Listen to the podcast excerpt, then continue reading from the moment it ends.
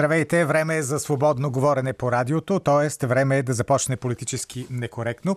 Антон Пиперов е звукорежисьор, Борислава Борисова редактор на предаването и Велина Георгиева е връзката ни с вас в социалните мрежи. Аз съм Петър Волгин. Политически некоректно. Утре се навършват две години от кончината на нашия приятел, на нашия колега Божан Петров с когото направихме много хубави неща тук в радиото и на други места. И включително това предаване, което сега слушате, го измислихме заедно с него. Затова днес искам да си припомним за Божан – с отказ от първия коментар, от първия негов отечествен радиопреглед, който той направи за политически некоректно. Да ви напомня, тогава все още премьер беше Бойко Борисов, управляваше ГЕРБ, но като гледам, много-много не са се променили нещата, макар че формално не управлява ГЕРБ и Бойко Борисов не е премьер, но като сигурно и вие ще се съгласите, че като гледате това, което се случва, май всичко се случва така, както иска господин Борисов. Та сега ще чуем Божан Петров с откъса от неговия коментар, където става става дума за една от най-големите мистерии на последните няколко години. Коя е една от най-големите мистерии? Еми разбира се, чекмеджето, пачките, кюлчетата, кой ги сложи, защо ги сложи, кой ги снима, как ги снима, кой или коя, може би. Десетки, стотици версии имаше за това, стотици възможни отговори на този въпрос, но разбира се, с неподражаемия си хумор Божан даде най-страхотната версия на това, откъде са се пръкнали аджеба тези кюлчета и пачки. И стига, моля ви се, сте се тревожили заради разни бутафорни европейски органи. Комисията Либе, разбирате ли, ни била залепила звучен шамар и констатирала, че няма върховенство на закона, свобода на медиите и борба с корупцията.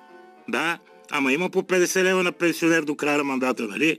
Като си тръгне генерал лейтенант премиера, ще си търсите милички тия 50 лева от комисията Либе, освен, че ще ходите пеш. А пък онази история с нощното шкафче, която се раздухва от месеци, е съшита с бели конци душици. И просто недоумяваме как все още има наивни граждани, които вярват на нея. Какво не е ясно? Въртят се разни прекрасни госпожи из къщата на премиера, а него го няма, защото работи непрекъснато. За нас, не за комисията Либе. А те госпожите седят, чакат и тъгуват за него и от благодарност занасят там коя каквото намери. Една кюлчета, други пачки от по 500 евро и ги слагат в нощното шкафче.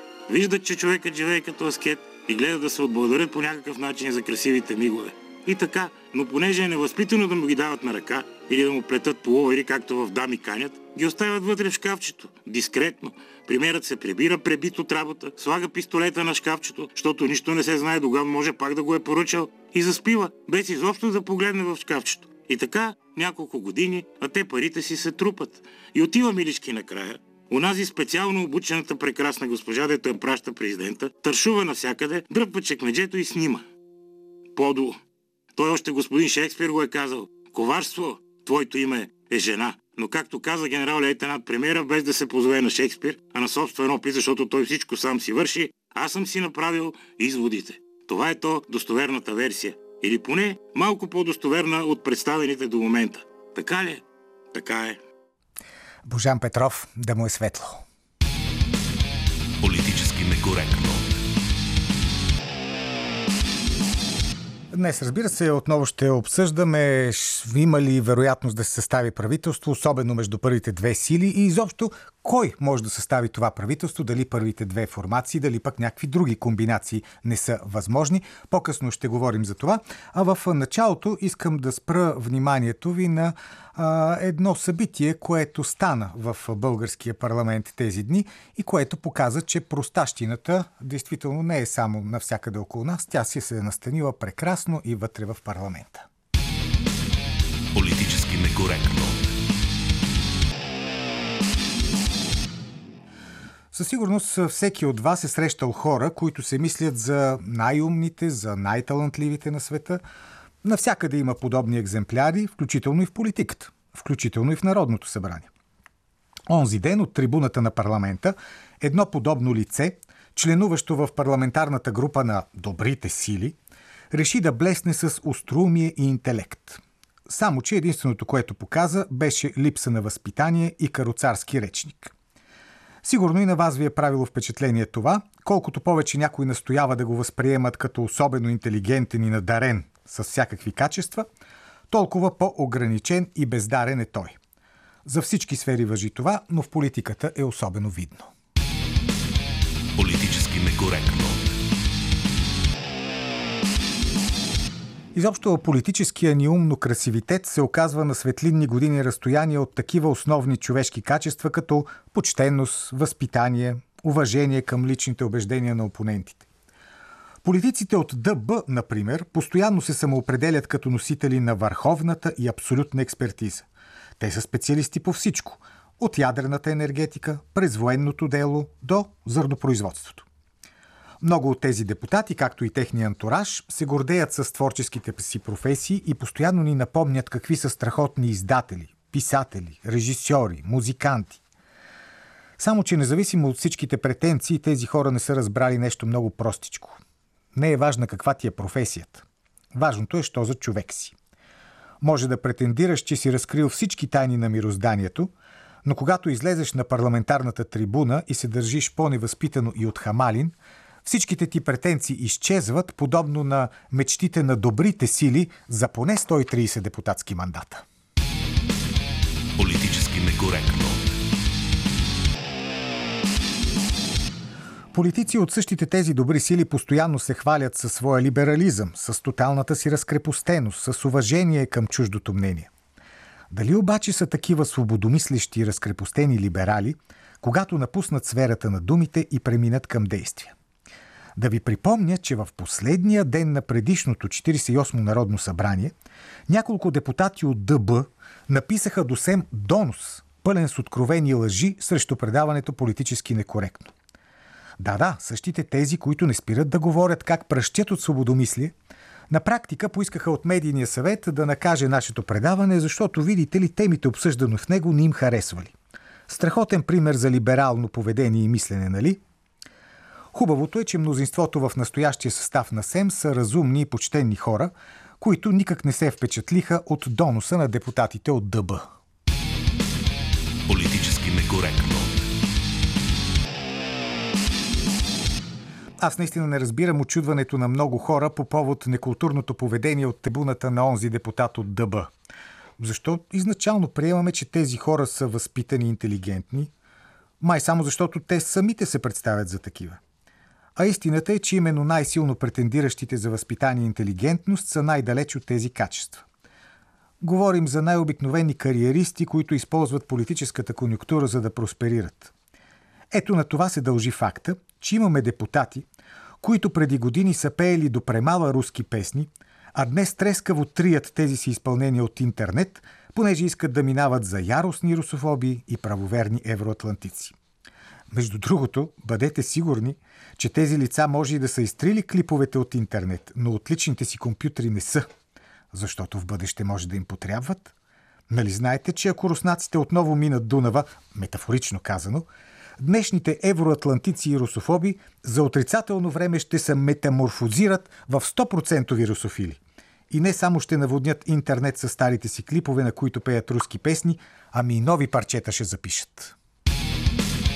Политически некоректно. Нищо общо няма политически умно красивитет с достоинството, морала и възпитанието. А в момента основната драма на тази прослойка е как хем да направят коалиция с Бойко Борисов. С човека, когато обвиняваха във всички грехове на света. А хем да продължат да минават за олицетворение на принципното политическо поведение. Сигурно помните, че преди десетина години тези лица или техните предходници удобно се сгушиха под шлифера на Борисов, наричайки това мишкуване исторически компромис. Обясняваха, че в името на великата съдебна реформа го направили. А, ето сега, същата сценка с Великата съдебна реформа я наблюдаваме и днес. Изобщо историята се повтаря вече като фарс, както е казал Маркс. Карл го е казал, не Граучо. Политически некоректно. Имаме и анкета в Фейсбук, в Twitter, в Instagram и в Telegram. И тя гласи така. Искате ли да има правителство с подкрепата на ГЕРБ СДС и ППДБ. А, не ви питаме дали е възможно. А дали вие искате да има такова правителство? Ето в тези социални мрежи може да отговаряте с да и с не. Политически некоректно. Явор Дачков, журналист и политически анализатор е гост на Политически некоректно днес. Добре дошъл. Добре заварил и на вашите слушатели, разбира се. Започваме естествено с този въпрос, който питаме, за който задаваме на слушателите. Кой е най, коя е най-вероятната комбинация за съставяне на правителство? Първите две ще искат ли действително или всичко това е театър, който те разиграват? Ами, отговор на този въпрос мисля, че не го знаят и основните играчи в политическия театър. А със сигурност ГЕРБ иска да направят правителство с Продължаваме промяната. По-трудно е да се каже какво иска Продължаваме промяната. Ето там са две ПП и ДБ. И ДБ, да. Има и големи различия. И между другото, сутринта Десислава Танасова от ГЕРБ каза, че има големи разногласия между Демократична България, Христо Иванов и промяната, а тя това го знае от личен контакт в парламента, защото тези хора си общуват непрекъснато в последните две седмици. Но да опишем траекторията на промяната. Тя стана а, водеща политическа сила миналата година, благодарение на говоренето срещу Бойко Борисов и ГЕРБ. Спечели управление, направи правителство, свали се сама не защото лошия Слави Трифонов я свали, а защото се оказа абсолютно неподготвена да управлява.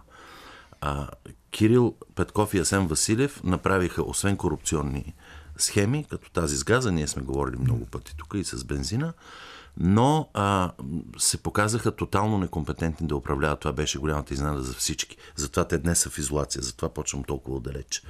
А най-голямата а, червена лампа за тяхната компетент, некомпетентност е бюджета който днес е с 6, почти 7% Е, аз го докара до 3 веднага. Не го е докарал и там го смяха публично няколко известни сериозни економисти. Казаха, че той не може да чете въобще бюджет и не знае за какво става дума и а, слага някакви евентуални приходи от план за възстановяване, които въобще не се слагат там.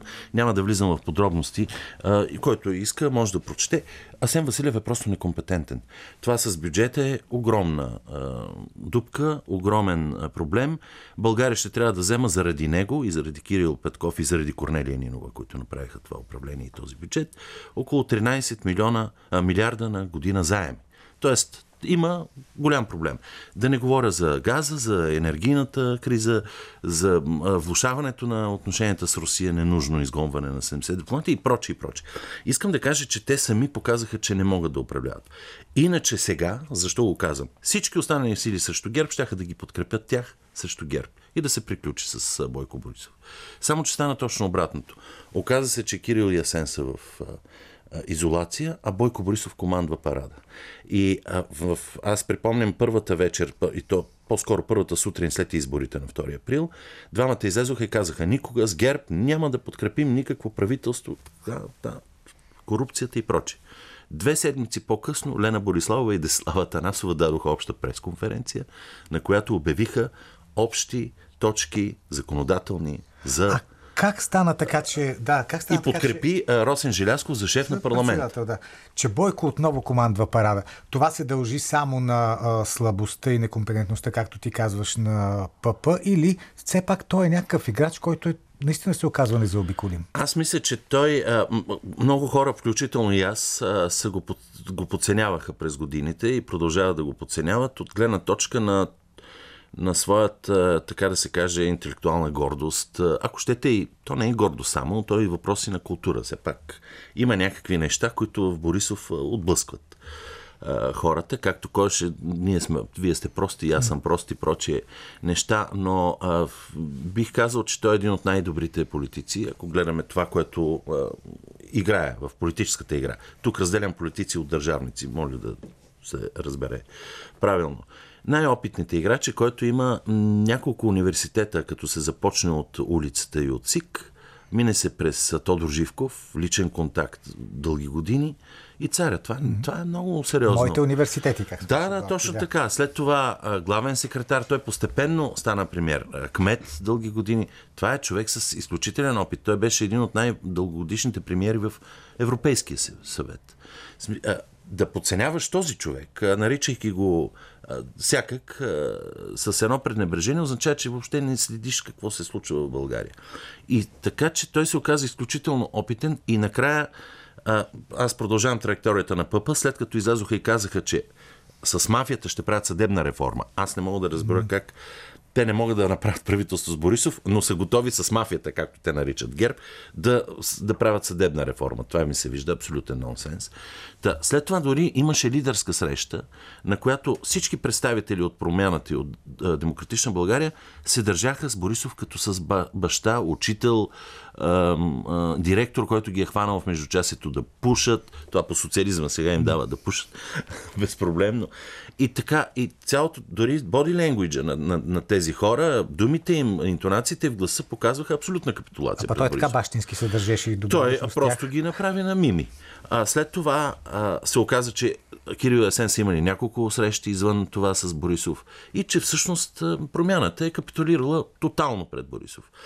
И задачата се пита защо след като позволиха дори да, на репортерите да снимат как ГЕРБ и промяната и ДБ се общуват в колуарите, събират се по комисии, вече обсъждат какво ще се приема и какво не, те накрая пак да се дърпат от правителство. И накрая ще изядат и, и солта, както се казваше в един не много приличен анекдот. Защото от това непоследователно иди си с ГЕРБ и правиш коалиция както по всички правила, и според мен това е най-разумното, и Борисов им го предложи съвсем честно, влизаш с почти равни брой депутати с ГЕРБ, 50 на 50, вземаш министерства, управляваш и инкасираш някаква полза.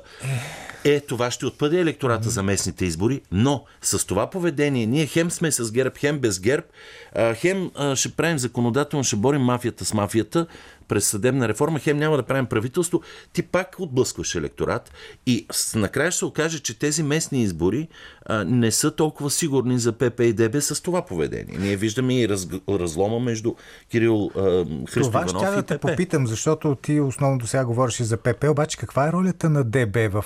Освен, че да, разбира се, те са големите печеливши от това обединение, защото имат Естествено, повече депутати. 20 да. депутата отгоре със същия брой гласове. А, аз мисля, че те отдавна и самия Христо Иванов а, искаше още предния път да направи коалиция с Бойко Борисов, виждайки, все пак той е опитен политик, че нещата отиват на там. Тоест, а, доверието в тях ще спада и те ще преговарят всеки следващ път с Борисов от позицията на по-слабия. Защото аз мисля, че при следващите избори Възраждане ще бъде втора политическа сила. И може и да се състезат за първото място. А, така че за тях е очевидно, че не могат да направят коалиция с БСП и с Възраждане или с ДПС. Остава Борисов. Това е много проста сметка. И по-добре е да се влезе в коалиция с Борисов, про-евроатлантически, там всичките му неща, които ги рецитира. Ама всички отколкото... тия приказки тогава за борба с мафията, за борба с корупцията, отиват, къде отиват? Ами, а, капитулираш и казваш, провалихме се за втори път. Първия път беше 2013 година, когато тези същите хора излязоха на улицата, за да върнат модела Борисов Пеевски на власт и го върнаха успешно. И, пак и сега, сега искат съдебна реформа, за да демонтират този модел, който те самите върнаха през 2013 година. Тоест, а, а, на електората му отнема малко по-дълго време, за да ги види тези неща, но рано или късно ги вижда и се оттегля. Така че те са в позиция луз-луз, както каза много в много добро интервю Димитър Ганев тези дни, политологът от Тренд. А, те са в а, еднакво в губеща ситуация, каквото и да изберат. Затова, от гледна точка на логиката, а и на България, която има нужда от редовен кабинет, това е факт, никой няма да го отрече, е по-добре тези две партии да направят една истинска реална коалиция, както се прави коалиция в Германия между леви и десни и да се спрат с тези циркове. Разликата, защото... разликата обаче с Германия и с други такива държави е, че там, да, партиите разбира се имат различия, имат всякакви свои мнения, но никога противоставянето не е било толкова остро и толкова яростно. Както ти каза, ПП да, възникнаха така. само защото трябваше да бъдат срещу ГЕРБ и тяхната цел беше не просто да победят ГЕРБ, а изобщо да ги изметат точно да да ги изчегъртат. И тогава, извинявай, след като изведнъж направят коалиция с тях, какъв е от тук нататък смисъл на съществуването им? Абсолютно. И те ще спрат да съществуват. Но ще спрат и след местните избори, защото аз мисля, че ДБ ще е, ритне тази коалиция след местните избори. И а Продължаваме промяната не е никаква партия, те нямат никакви структури, така и не направиха за две години нищо сериозно. И според мен те са наистина политическа пирамида, основана от Николай Денков, с Асен Василев и Кирил Петков и Лорер, за инкасиране на, на, на власт и на, и на пари през участие в политиката влязоха, те са стартъп политически. Получиха без пари от президента Радев медийно покритие огромно, за което иначе трябва да се плащат огромни пари. Спечелиха доверието на хората с тия приказки срещу Борисов, които бяха абсолютно разумни между другото, стига разумен и почтен човек да ги беше говорил. И да има някакви реални действия. Все пак искам да не забравяме, че управлението на ГЕРБ в последните години беше пълна трагедия. Това сега гербаджиите не трябва да го забравят и трябва да помнят защо събудиха тази реакция срещу себе си преди 3 години. Те просто не са ни невинни хора, които изведнъж някакви лоши хора са дошли да им развалят хубавия модел. То също беше голям потрес. Но тези се оказаха много по-голям потрес, некомпетентни и невъзможни въобще да, да, да, да формулират политическа цел и държавническо поведение. Тук, понеже гледам във Фейсбук въпроси към тебе. Няколко хора те питат какво мислиш за възраждане. Тоест, мислиш ли, че тази партия, понеже, да, всички политолози обясняват, че да, те имат бъдеще, но все пак имат някакъв таван, който повече от това не може да стане. За сега този таван не го виждаме. Те растат непрекъснато. Не из, изведнъж, както беше Слави Трифонов и промяната, което е по-добре, защото това е еволюционно израстване и а, хората ги наблюдават внимателно, защото са лъгани. И казват сега, тези ако направят една грешна стъпка в страни, ще ги махнем. Но те се държат последователно. И това има играта. А Костадин Костадинов е много опитен политик. Това също не трябва да се забравя, защото той е от 20 години в политиката. Е минал през доста политически партии, не партии, а, съюзи и прочие в ВМРО. Всъщност, ако Каракчанов не беше толкова а, нарцистичен и суетен а, и го беше оставил да оглави ВМРО, сега нямаше да има вържажен, ще да има едно голямо ВМРО, което е запазена марка отдавна в политиката, но така е в, в този бизнес. А, Костадинов е подготвен. А, очевидно се готви и по въпросите за бюджет, и по всичко, по което взема страна, дразни нарочно опонентите, както Кристиан Шкварик ми се имаше хубав коментар, Тръмп на времето дразнеше либералите, за да влиза в големите медии и да спечели номинацията за Републиканската партия. А дразни ги, защото това го държи на повърхността, събира все повече хора. При него проблема е, че за сега се откроява само той. Има още двама-трима, като господин Тон, Сончо Ганев или а, Николай ам, Дренчев. Е, Дренчев, точно така. А, но, но за сега липсва плътността на, на експертите, които ще управляват, защото Костадинов каза, ние ще управляваме. А Даре обаче за сега се вижда, че само ти ще управляваш. Не се вижда другите хора, които ще управляват и е хубаво а, да се оплътни техния образ. А, но аз мисля, че възраждане е необходима на българската политическа система, защото има поне една партия, която не е с Американското посолство. И аз лично, казал съм го публично, за мен това не е проблем. Гласувах за тях, за да покаже не съгласието си с политиката на Американското посолство, на места на войната в Русия и Украина на България и редица други неща, с които абсолютно не съм съгласен, категорично не приемам джендър идеологията и абсолютно агресивното налагане през включително това законодателство, за което стана дума преди малко. И за това такава партия трябва да има. И факта, че единствената, която расте, трябва да светне в главите на всички които са иначе много цензори, много либерали, много демократи, че има нещо гнило в българската публичност. Ролята на чуждия фактор, на американския фактор, дали пък не я надценяваме понякога? Ние може би си представяме, че звънят от посолството, даже не посланника, mm-hmm. секретарката звъни на лидерите и ги привиква утре ела в 5 часа да ти каже какво ще правиш. Естествено, че не става толкова значи, елементарно, но ако гледате целите, те се постигат. Тоест, този вътрешен натиск оказва влияние. Защо казвам, че оказва влияние? Защото Борисов отдавна щеше да, бъде направи, щеше да направи коалиция с БСП, ДПС, има такъв народ, още предишния парламент. За него това не е проблем. Всички искат да са с него, защото виждат, че ГЕРБ има солиден брой избиратели, те не падат, т.е. това е солидна сила. Борисов е опитен, ще раздаде на всеки го каквото иска, това отношение той не е егоист, не е маняк като Асен Василев на властта има предвид. А, и ще върват нещата. Но Американското посолство не иска. Той иска и другото му крило продължаваме промяната и демократична България в джаза, за да знаят, че са сигурни с Евроатлантическата коалиция. И оттам идват всичките тези сгънки. Ако помните, американците извариха Магницки малко преди изборите, за да покажат на Борисов един жълт картон. При това му показаха червен почти като стана неговия арест и прочи и прочи. Обаче те оцеля. И това са динамични отношения. Те виждат къде могат да натиснат, къде не могат. Скоро излезе един официален доклад в Държавния департамент, който хвалеше Херо Мустафа за постигнатите успехи, енергийните бизнеси, които е уредила на американски фирми и прочие. Така че те постигат свой интерес. От тук нататък, каквото и да говорим, а, е смешно, защото е очевидна намесата на американското посолство в България. Само един пример. Те ни повтарят, че ние трябва да диверсифицираме източниците си на енергия, да се откажем от руския газ, за да многоточие купим по-скъп 4 пъти американски газ. Това се случи, затова е цялата дъндания. Тук става дума за бизнес, а не за идеология, за ценности, за, за нищо. Какво пречеше на Европа, която се захранваше с руски газ за последните половин век, че и повече? И изгради индустрията си благодарение на него. Ами, американски интерес, който реши, че повече няма да това да е факт и той ще управлява от тук нататък. Френския министр на финансите, който е един от най-големите русофоби, излезе в парламента и се обърна към американците и каза, ама това не е партньорско, вие ни продавате четири пъти по-скъпо газ, отколкото го правите в Но дори Емануел Макрон страна. каза, че не трябва да бъдат васали на американците. разбира се, то очевидно, но виждате, че те взривяват газопроводи, които съсипват економиката на най-великата економика на Европа, Германия и никой от Европейския съюз не, не реагира на това. Всички се правят, че такъв такова нещо няма.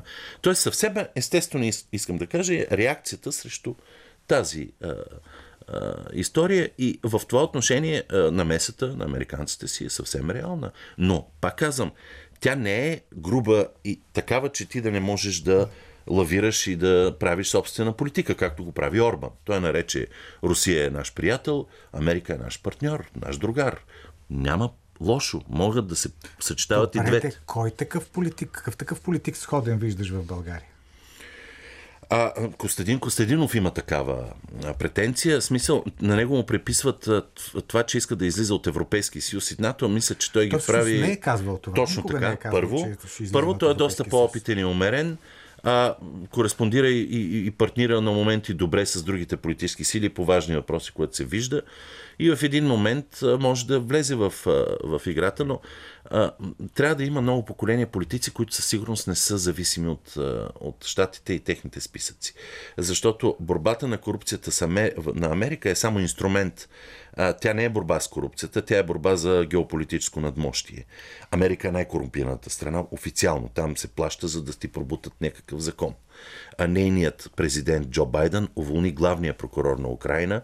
А, и то като вице-президент, казвайки, че ще откаже 2 милиарда помощ на Украина, ако те не махнат главния прокурор, който разследваше компанията на олигарха, е, забравя кой, мисля, че Коломской беше свързан с Борисма, в която неговия син работеше и печелише по 50 хиляди долара на месец. От това по-голяма корупция аз не се сещам да, да има на държавно ниво.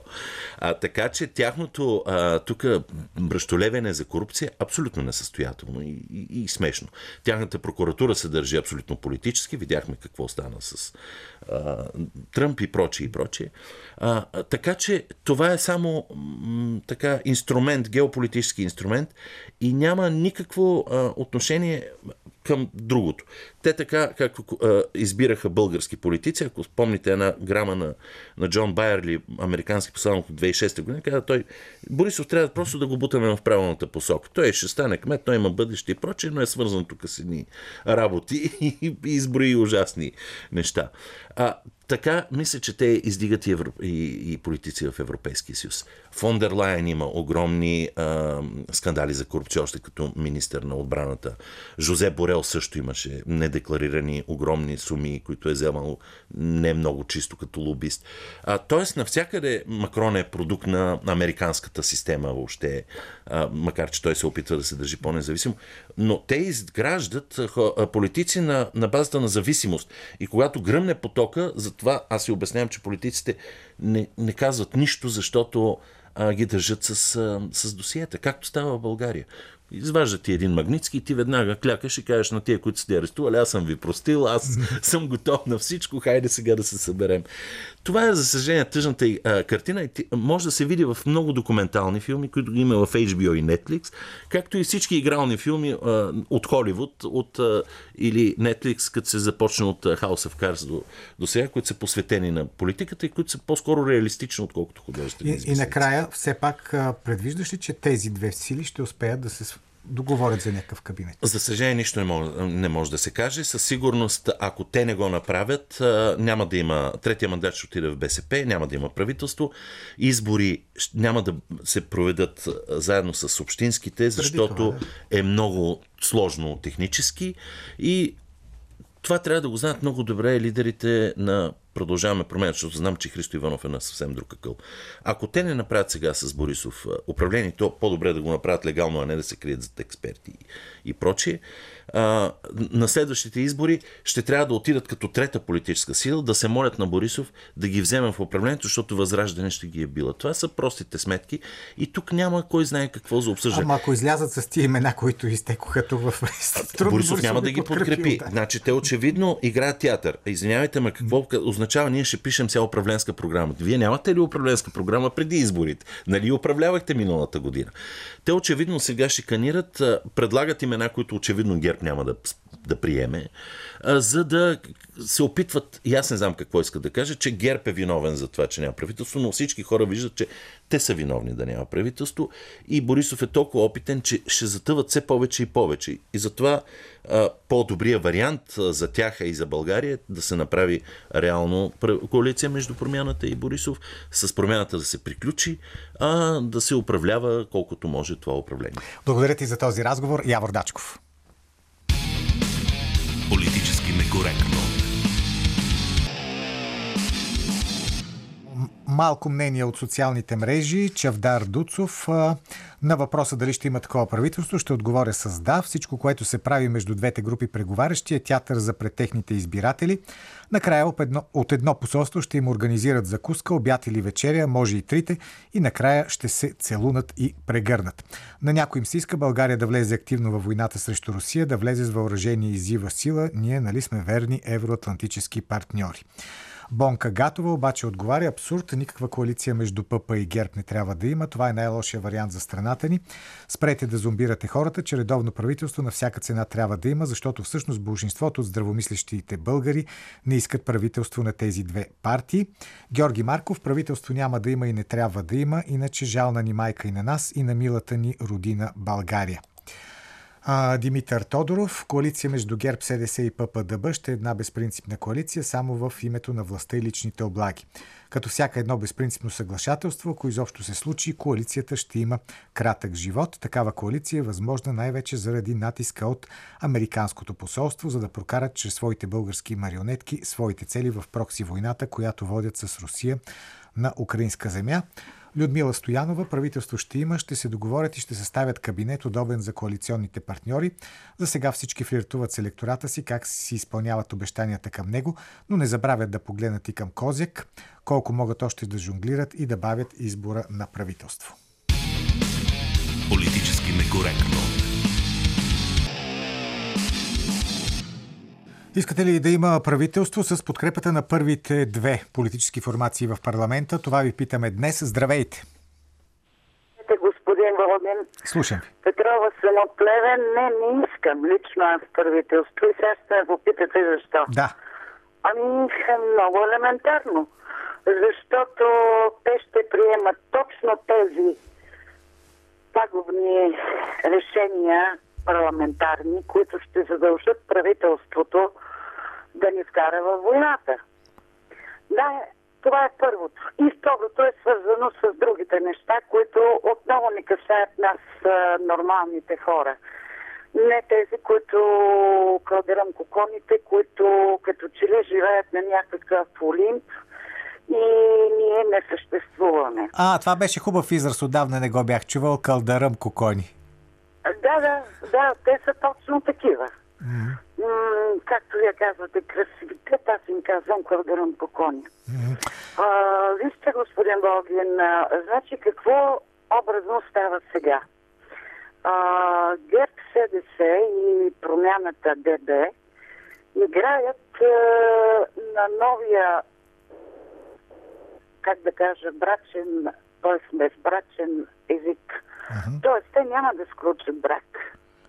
Uh-huh. Ще осъществяват своите контакти и ще народят куп франкенштайнчета. Фактическо съжителство му се казва това, което ви описвате. Фактическо съжителство, т.е. без брак, но иначе си, си съжителстват. Да, фактическо правителство, mm-hmm. да го кажем.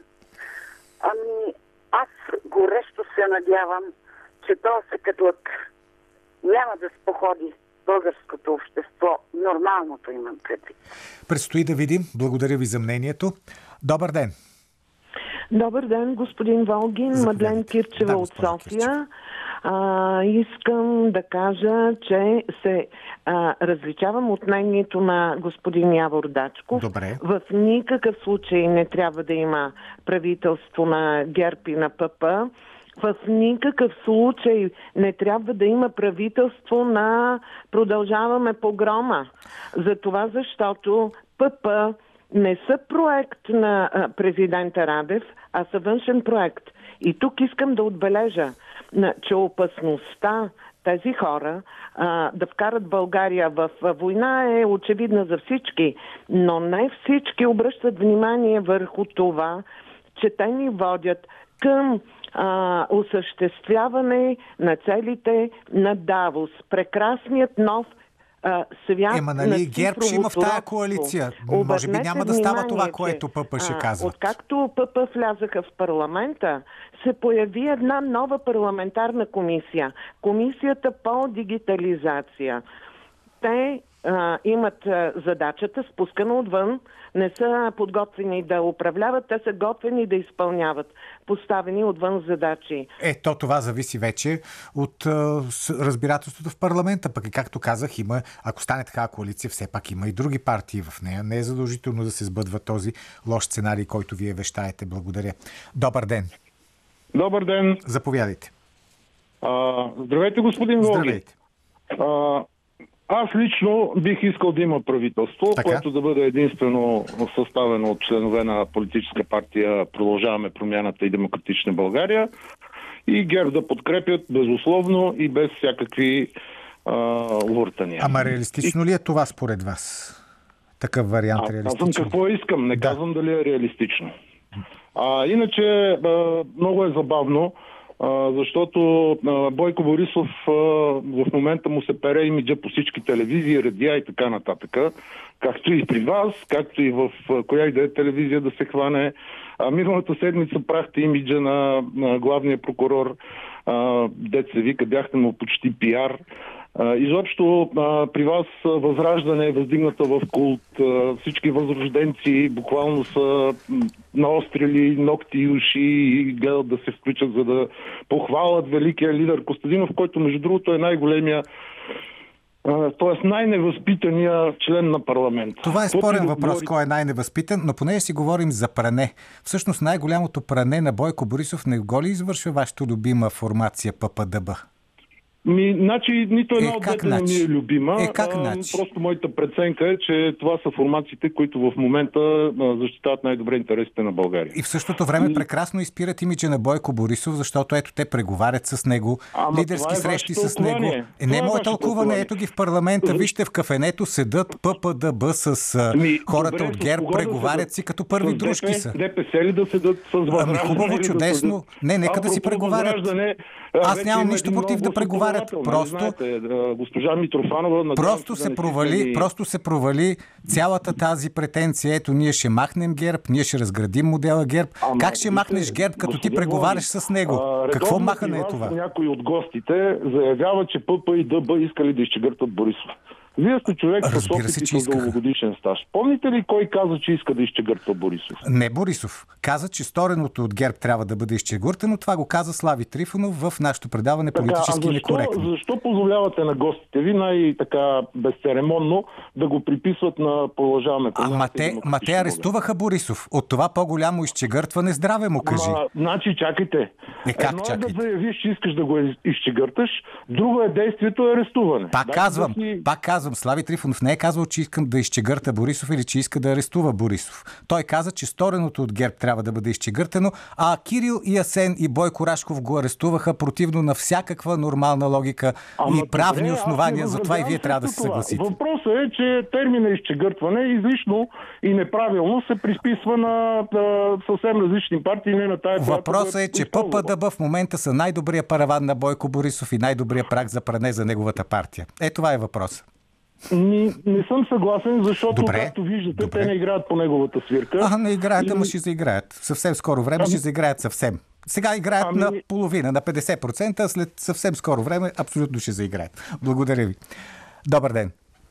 Добър ден, аз ли съм? Да, Здравейте, господин Волгин. здравейте. От Свещов се обаждам, Росен Иванов се казвам. Да. Е, Дали искам да има правителство? Мгм. Не, не, не искам. Защо? Тия първи две политически сили са вредни и са опасни за България. Е, Те ще вкарат Бъл- България в военен конфликт. Те ще поемат допълнителни е, международни ангажименти, неблагоприятни за България, които буквално на един етап ще огробят България.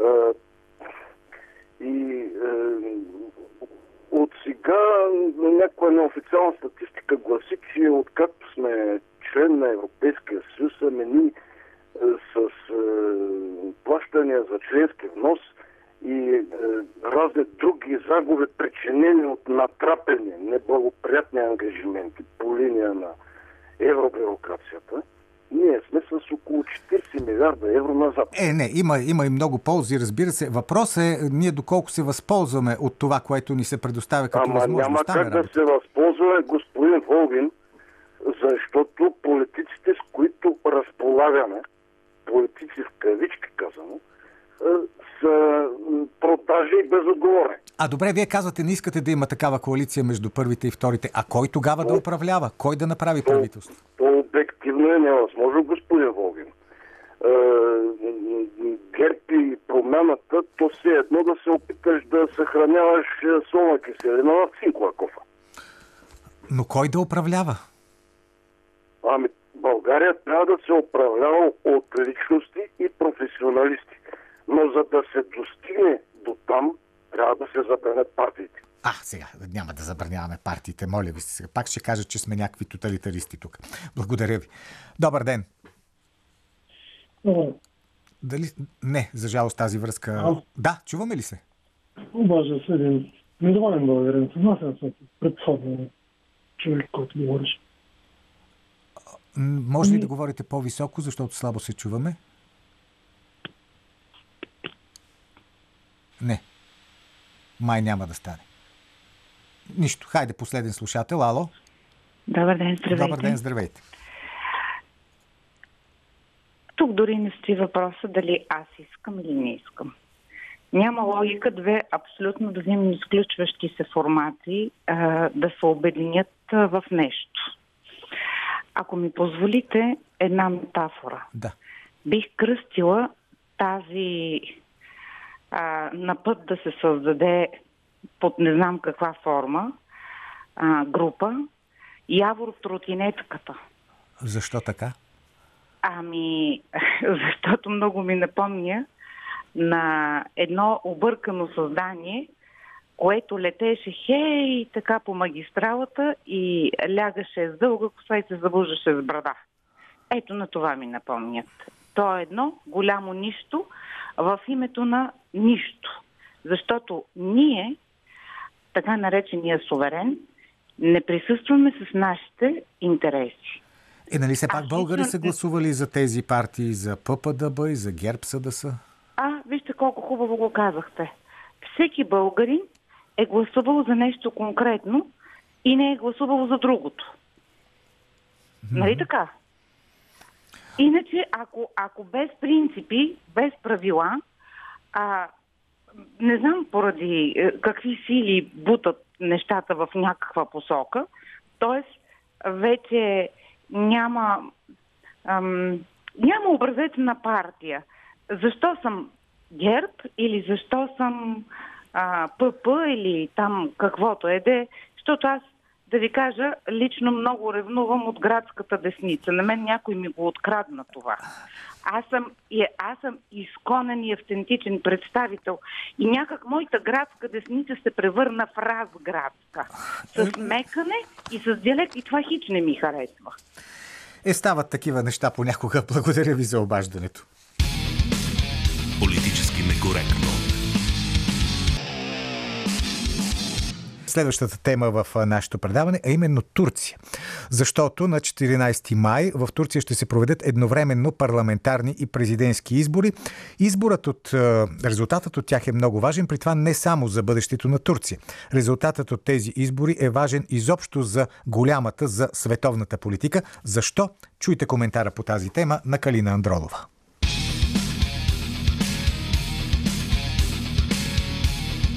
По ръба.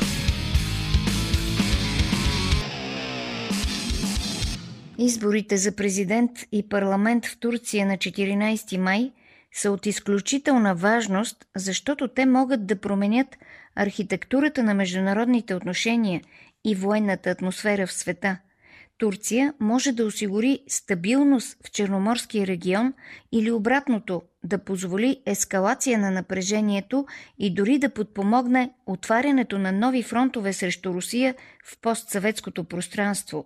За това кой ще бъде президент на Турция е съществен въпрос, който има отношение и към изхода от войната в Украина. Турция се отдалечава от НАТО и се сближава с Русия – Ердоган заплашва сигурността на източното Средиземноморие със своите претенции за добиване на газ, пишат американските медии, заплашва и стабилността на Сирия, като предприема военни удари срещу сирийските кюрди. Това са част от причините, поради които САЩ влушиха отношенията си с Ердоган. Истината е, че САЩ контролират нефтените находища в сирийски Кюрдистан, използвайки военни фракции на сирийските кюрди. Съответно, Ердоган се опитва да изгони американците от района и да го освои за турските економически интереси, като извършва удари срещу кюрдите с мотива, че са заплаха за националната сигурност на Турция, а всъщност става дума за нефта. Технологията на САЩ за предстоящите избори в Турция е същата, която видяхме и у нас. Коалицията срещу силния властник Ердоган – се състои от партии, които нямат нищо общо помежду си, освен желанието да свалят Ердоган. Кемал Калъч Дароглу, основният опонент на Ердоган, е ръководител на лявоцентристската Републиканска народна партия, създадена още от Ататюрк. Това е втората по големина партия в парламента, която през 2019 година спечели кметските места в Истанбул и Анкара – Кметовете на Истанбул и Анкара, Екрем и Мамоглу и Мансур Яваш имат по-голям шанс от Калъч Дароглу да спечелят срещу Ердоган, но ако някой от двамата кемалисти напусне поста си, ще даде възможност на партията на Ердоган отново да спечели кметското място. Така след дълги оговорки е издигнат Калъч Дароглу, 74 годишен економист, който е кандидат на общо 6 опозиционни партии, включително десни и националистически, сред тях и партията на Ахмед Давутоглу. Лозунгите са срещу авторитарните ексцесии на Ердоган, да се възстанови независимостта на правосъдието и за справяне с огромната корупция. Фронтът, организиран срещу Ердоган, трябва да продължи да набива посланието, че това е опозиция на промяната – фокусирана върху обещанието за ново бъдеще за младото турско поколение, което познава само Ердоган, диктуват американските конструктори. Познато, нали? Ще каже човек, че говорим за нашенската «Продължаваме промяната» с репликите срещу Бойко Борисов. САЩ от години прилагат върху Ердоган публично медийно сатанизиране и вече се очаква, че той е поставен в ситуация на политическо оцеляване – защото ако не е президент, пишат американските медии, вероятно ще бъде принуден да отговаря пред съда за многобройните си злоупотреби с власт. За разлика от българския политически елит, при Ердоган тези заплахи не дават резултат. Обичайно, трета политическа сила в турския парламент е Демократичната партия на народите, изразител на кюртските интереси. Тя се отказа да издига свой кандидат и ще подкрепи Калъч Дароглу още на първия тур. Партията е обвинена в сепаратизъм и на 12 май Конституционният съд ще реши дали ще бъде забранена. Турция е важна за САЩ и поради влиянието си в постсъветското пространство, също така защото има възможности да действа на Балканите и защото е ислямска държава, което я прави оперативен военен съюзник в ислямския свят – в този смисъл Турция е уникален и незаменим фактор. срещата на американския посланник в Турция с Калъч Дароглу като знак за подкрепа в беси Ердоган и той призова избирателите да дадат урок на американците на тези избори. Калъч Дароглу е алевит.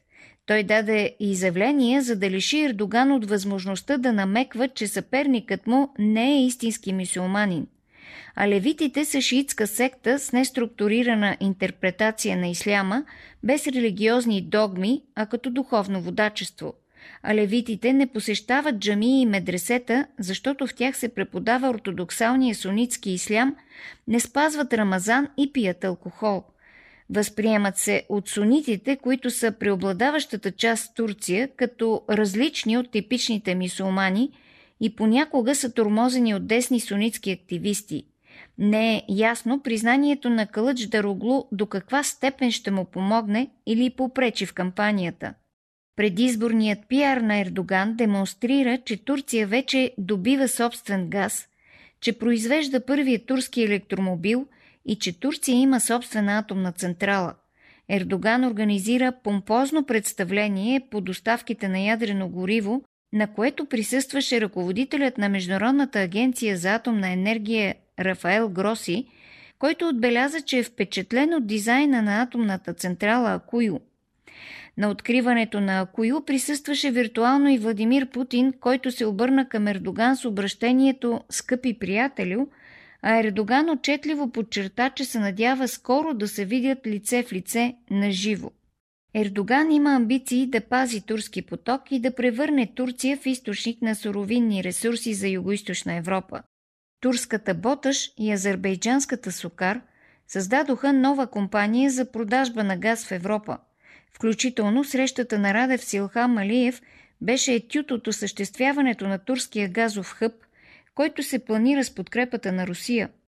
Европа е наясно, че от азерското находище Шах Денис 2 не може да се добива повече газ, но за разлика от САЩ – след възникналата газова криза се отнася благосклонно към организацията на газов хъб в Турция. Още повече, че Турция разполага с диверсификационен микс от различни източници – Алжир, Катар, Азербайджан, американски LNG и добив от собствени находища.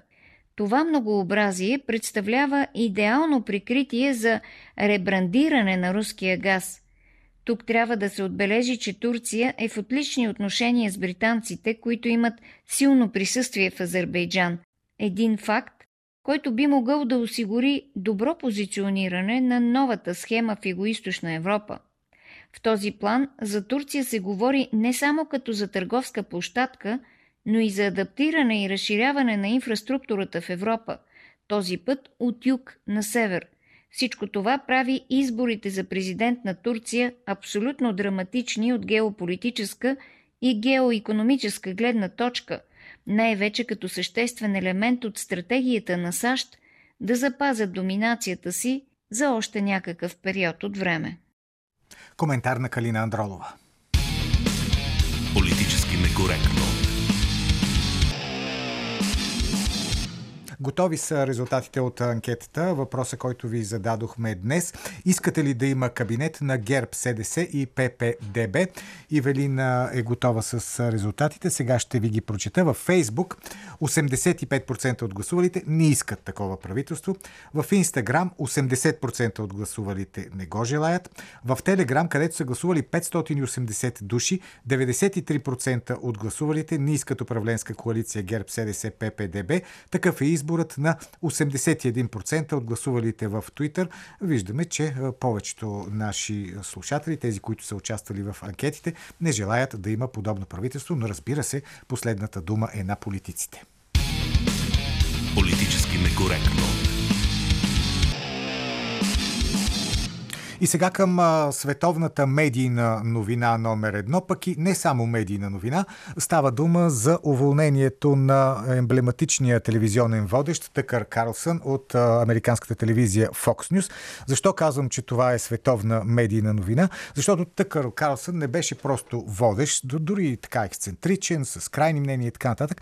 Той всъщност изразяваше мнението на милиони, да не кажа десетки милиони хора, при това не само американци, далеч не само американци, американци, много хора по целия свят споделяха неговите възгледи по въпросите както на американската, така и на международната политика. Ето защо неговото уволнение получи такъв световен отглас в много държави по света. Защо се стигна до тук? Слушаме Владислав Апостолов. Културни войни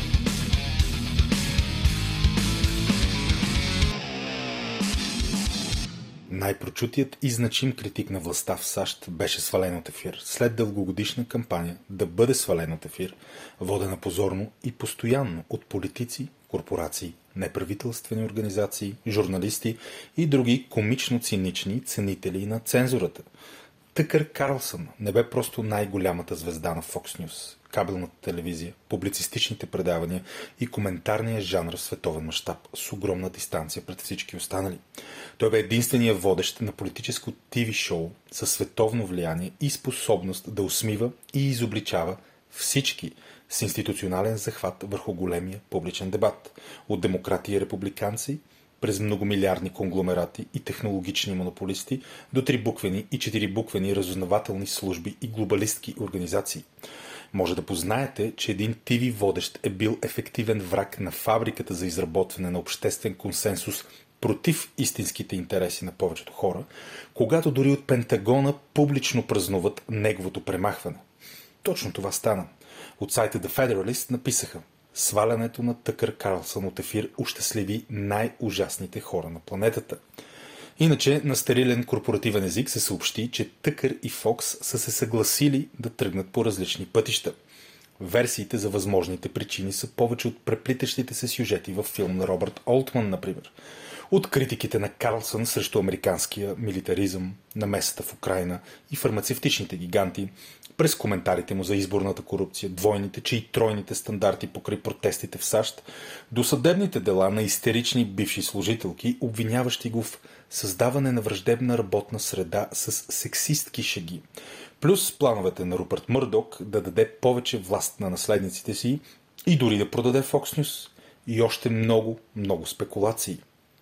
За разлика от либералните журналисти и водещи, които като в телесен трилър на ужаса по Кроненбърг, сякаш са се сраснали с органите на управляващата демократическа партия, Тъкър не беше поредния партиен говорител – в книгата си Корабът на глупаците, както и в своите монолози, той меко казано причиняваше внушителен дискомфорт на така наречените консервативни и опозиционни републиканци. Тъкър закономерно, но и забавно ги обясняваше като част от една дълбоко прогнила политическа класа, едновременно предала основните интереси на своя народ и инжектирала огромни количества хаос в целия свят. Именно тези негови монолози се разпространяваха през континенти и времеви зони. Той бе единственият ТВ водещ, чието коментари създаваха новини и ставаха основна световна тема за политически разговори. Това се доказа и два дни след премахването му, когато Карлсън пусна кратко видео в Твитър, в което без да дава конкретика с планове, дати, часове и договори, все пак открехна вратата към своето бъдеще и обеща да се видим скоро. Видеото събра десетки милиони гледания за дни – повечето всички политически предавания взети заедно, включително и до скорошното му работно място Фокс. Рейтингът на телевизията катастрофира след махането на Тъкър. Нямаше никаква пазарна логика да се лишиш от най-гледания си прайм тайм водещ и то без да му дадеш възможност дори да направи последно предаване и да се сбогува с зрителите си. Оказва се, че свободният пазар на идеите не е свободен, не е пазар и не е много идеен – Съвсем други механизми са били задействани за свалянето на най-успешния и влиятелен водещ на политическо ТВ предаване в историята. Самият Тъкър потвърди това и в своя кратък твитър монолог «Вече на свобода». Ето какво каза този обществен враг номер едно. Повечето дебати по телевизията са невероятно глупави и без значение. След пет години никой няма да ги помни. Казвам го като човек, който е участвал в това нещо. Няма дискусия за големите теми. Война, свобода, наука и технология, демографска промяна, корпоративна власт, природни ресурси. Истинският дебат по тези въпроси е забранен в медиите. Политическите партии и техните донори имат консенсус да прекратят всеки такъв разговор. Това ги устройва. Живеем в еднопартийна система. Но това не може да е за постоянно. Днешните елити са в мозъчна смърт. Никой не им вярва. Няма как толкова изконно нелеп момент да продължи и няма да продължи. И хората на власт го знаят. Затова са толкова истерични и агресивни. Те се страхуват. Отказали са се да убеждават и сега разчитат само на силата. Но това няма да проработи. Истината ще наделее. Има надежда. Ще се видим скоро. Тъкър Карлсън притежава неповторим талант да усмива най-могъщите хора и групи.